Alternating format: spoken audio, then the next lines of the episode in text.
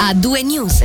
Apriamo con il settore della salute, con l'obiettivo dichiarato di controllare l'offerta di prestazioni sanitarie e i relativi costi. Dal 2022 la legge federale sull'assicurazione malattie attribuisce ai cantoni il compito di arginare e definire il numero di nuovi medici autorizzati a fornire delle prestazioni nel settore ambulatoriale a carico appunto dell'assicurazione malattia.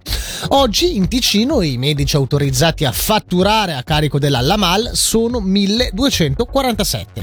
Prima di arrivare al regime di limitazione vera e propria che, tre, eh, che, entrerà in vigore da metà 2025, ci sarà però una fase transitoria che prenderà il via a luglio di quest'anno.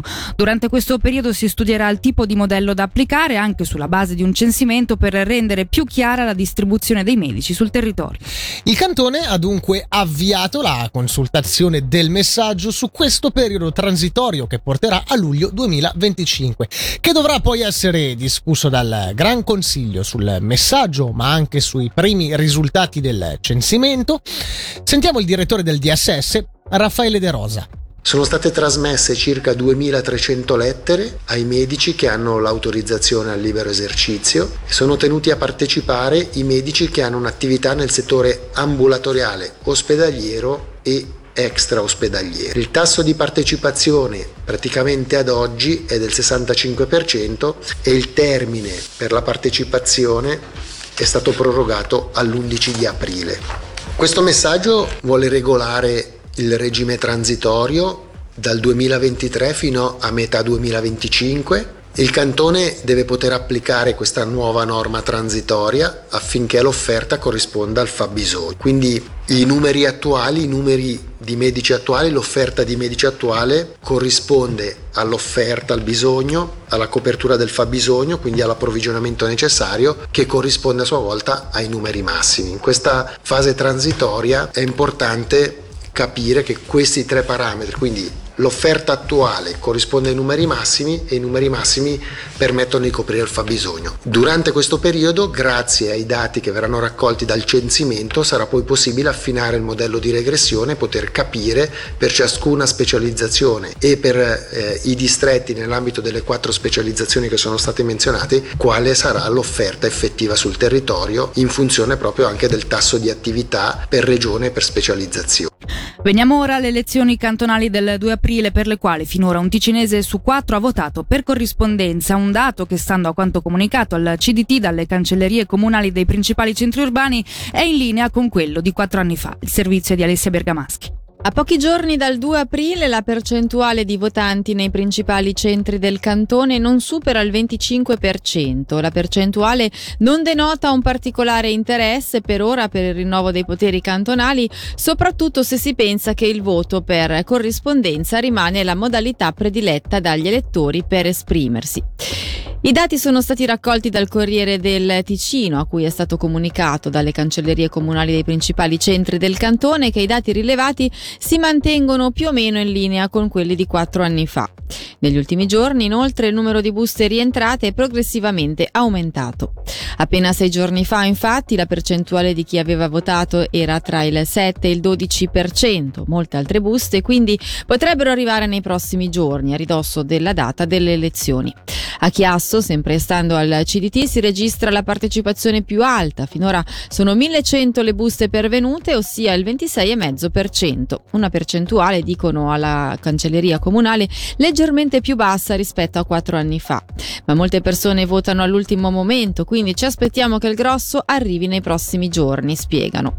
Molto simile anche il dato di Mendriso, dove la percentuale si attesta al 25% e a Lugano con il 26%. E a Bellinzona per contro che si registra il dato finora più basso tra i grandi centri ticinesi, solo il 22% degli aventi diritto infatti ha fatto pervenire la propria scheda alla cancelleria, mentre quattro anni fa erano il 26%. A Locarno la percentuale sfiora il 26%, mentre a Biasca si ferma al 23,5%.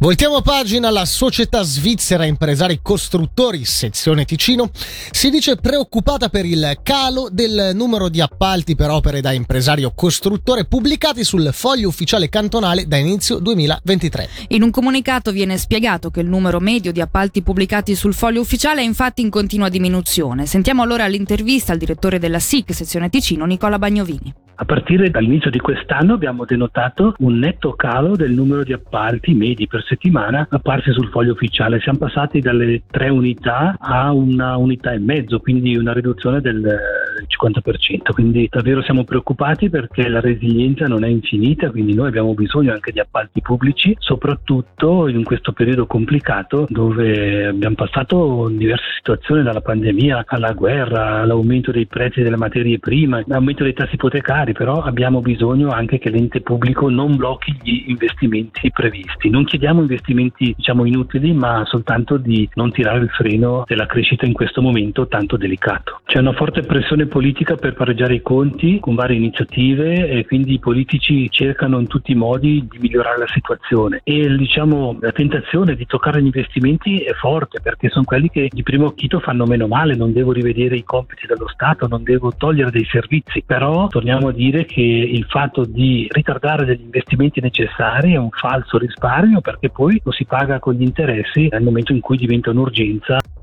Torneremo sul tema in modo più approfondito attorno alle 18.10, sempre qui ad A2 News. Parliamo ora di previdenza cantonale. Anche il Comitato Pensionati VPOD scende in campo contro il previsto, il previsto taglio delle reddite AVS, chiedendo alla politica di mantenere il livello delle pensioni di vecchiaia pari a quello det- determinato dai tassi di conversione fissati nel 2013. Si chiede inoltre di evitare il blocco del carovita fino al 15% e di ritornare sulla decisione del 2021 di ridurre le pensioni vedovili. Cambiamo tema, il governo cantonale intende investire 4 milioni di franchi per l'acquisto di un nuovo sistema informatico gestionale per il registro fondiario. L'attuale programma risale a metà degli anni 90 e il progetto, presentato al Gran Consiglio con relativa richiesta di credito, mira a garantire la funzionalità di questo registro di importanza sistemica e a permetterne l'evoluzione digitale. Parliamo infine di trasporti. Il 2022 si è rivelato un anno record per Tilo con oltre 19 milioni di passeggeri trasportati sia in Ticino che in Lombardia. Si tratta del numero di viaggiatori più alto mai raggiunto in aumento di oltre il 14% rispetto al 2019. Con le notizie per il momento è tutto, noi torniamo tra pochissimo per presentarvi la 39esima edizione del, della manifestazione podistica il Giro Media Blegno. A tra poco. A due news. Senti come suona il ritmo delle notizie su Radio Ticino.